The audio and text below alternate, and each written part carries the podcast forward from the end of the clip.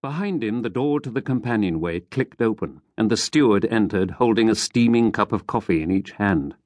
He gave one to Janvier and the other to the helmsman, taking his place at the wheel for a few moments while the man drank. Janvier opened the door and walked out onto the bridge.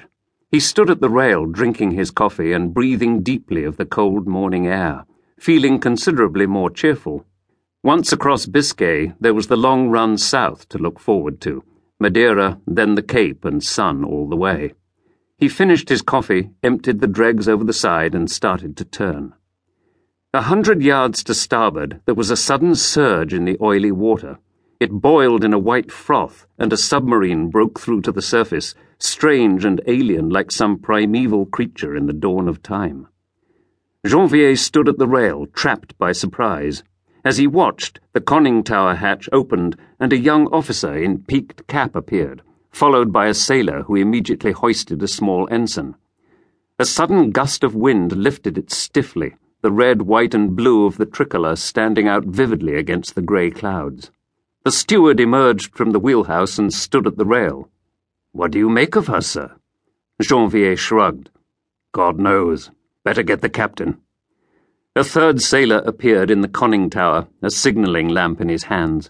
The submarine moved in closer, narrowing the gap, and the lamp started to wink rapidly. A reserve naval officer, Janvier had no difficulty in reading the signal for himself. When he had deciphered it, he stood at the rail, frowning for a moment, then went into the wheelhouse and unhooked the signal lamp. As he moved back to the rail, the light flickered again from the conning tower, repeating her request. As Janvier replied with the message received signal, the captain came up the ladder from the well deck, the quartermaster close behind. Henri Duclos was nearly fifty, and after thirty years at sea, five of them as a corvette captain with the Free French Navy, he found it difficult to be surprised by anything. What's all this? he demanded. They've made the same signal twice, Janvier told him. Heave to, I wish to come aboard. What have you replied? Message received. Duclos went into the wheelhouse and came back with a pair of binoculars. He examined the submarine for a moment and grunted. She's French, all right. I can see the uniforms. Small for a sub, though. He handed the binoculars to the quartermaster. What do you make of her? The old man took his time and then nodded. L'Alouette. I saw her in Oran last year when the fleet was exercising. An ex U boat, experimental job the Germans were working on at the end of the war. One of those the Navy took over. So now we know who she is, Duclos said. The point is, what in the hell does she want with us? He turned to Janvier. Ask her to be more explicit. There was a pause while the lamps flickered again, and Janvier turned blankly. She says, Imperative I board you.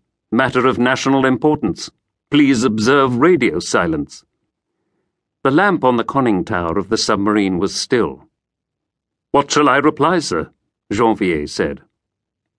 Duclos raised the binoculars to his eyes for a moment, then took them down. What can you reply? If it's important enough for them to send a blasted sub after us, then it's important. Signal come aboard. He grimaced at the quartermaster. I was looking forward to all that sun. My rheumatism's been killing me lately. Let's hope we don't have to go into Brest. The quartermaster shrugged. Stranger things are happening in the Republic these days. Which Republic? Duclos demanded sardonically. Stand to, all hands, and get a ladder over the side. The quartermaster moved away, and Janvier lowered the lamp. They thank us for our cooperation. Do they now? Duclos observed. Let's hope they aren't wasting our time. Stop all engines. Janvier moved into the wheelhouse, and Duclos took out his pipe and filled it from a worn leather pouch, watching the submarine as he did so. The forward hatch was opened, and a large yellow dinghy hauled out and inflated. As the freighter started to slow, the two vessels drifted together until finally the gap had narrowed to no more than twenty or thirty yards. The submarine commander climbed down the ladder from the conning tower and paused at the bottom, watching the half dozen sailors working on the dinghy. He was slim and rather boyish in his reefer jacket and rubber boots.